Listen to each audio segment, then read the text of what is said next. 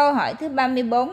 Trái đất tồn tại 10 tỷ năm thì có một triệu vị toàn năng toàn giác đến trái đất này. Trong khi chỉ có một thánh chúa tồn tại ở trái đất với quyền lực bất khả xâm phạm. Vậy, có phải tánh Phật của vị thánh chúa này là một trong các tánh Phật mãi mãi không về Phật giới, phải không?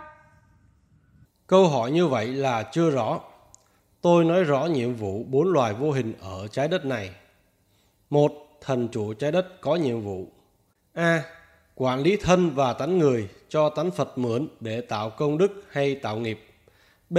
Thực thi nhân quả mà thân và tánh người cho tánh Phật mượn tạo gì thì thực thi nhân quả đó. C. Lập ra các ban quản lý trái đất này. D.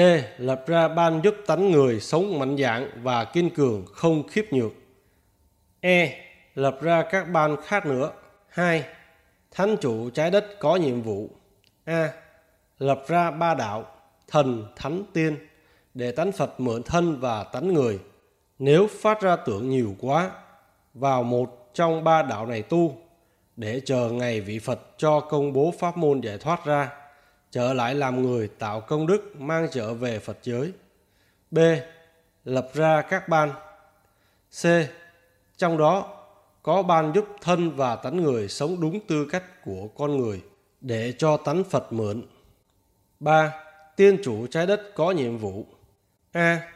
Lập ra nước bồng lai tiên cảnh và đại hải thanh tịnh để thân và tánh người nào cho tánh Phật mượn muốn tu mà hành đúng quyển giáo lý sau khi chết xác thân tư đại thì vào đây nghỉ ngơi, cũng để chờ ngày vị Phật cho công bố pháp môn giải thoát ra trở lại làm người tạo công đức mang trở về Phật giới. B. Lập ra các ban. C. Trong đó có ban giúp thân và tánh người sống nhàn hạ, không tu, không tin bất cứ gì mà bị nhân quả. D. Bị nhân quả là không tạo công đức được. 4. Thánh Chúa Thế Giới và Thánh Chúa Mẫu có danh là Thái Cực Tiên Ông và Thái Cực Tiên Mẫu có nhiệm vụ chuyên lập ra các đạo hiển linh, tình thương, bác ái, quản lý bảy tánh âm của con người. Vì vậy mà khi tánh Phật mượn thân và tánh người rồi, muốn tạo công đức vô vàn khó khăn là vậy. Một ngàn người biết thiền tông, hỏa may chỉ có một người tạo được công đức mà thôi.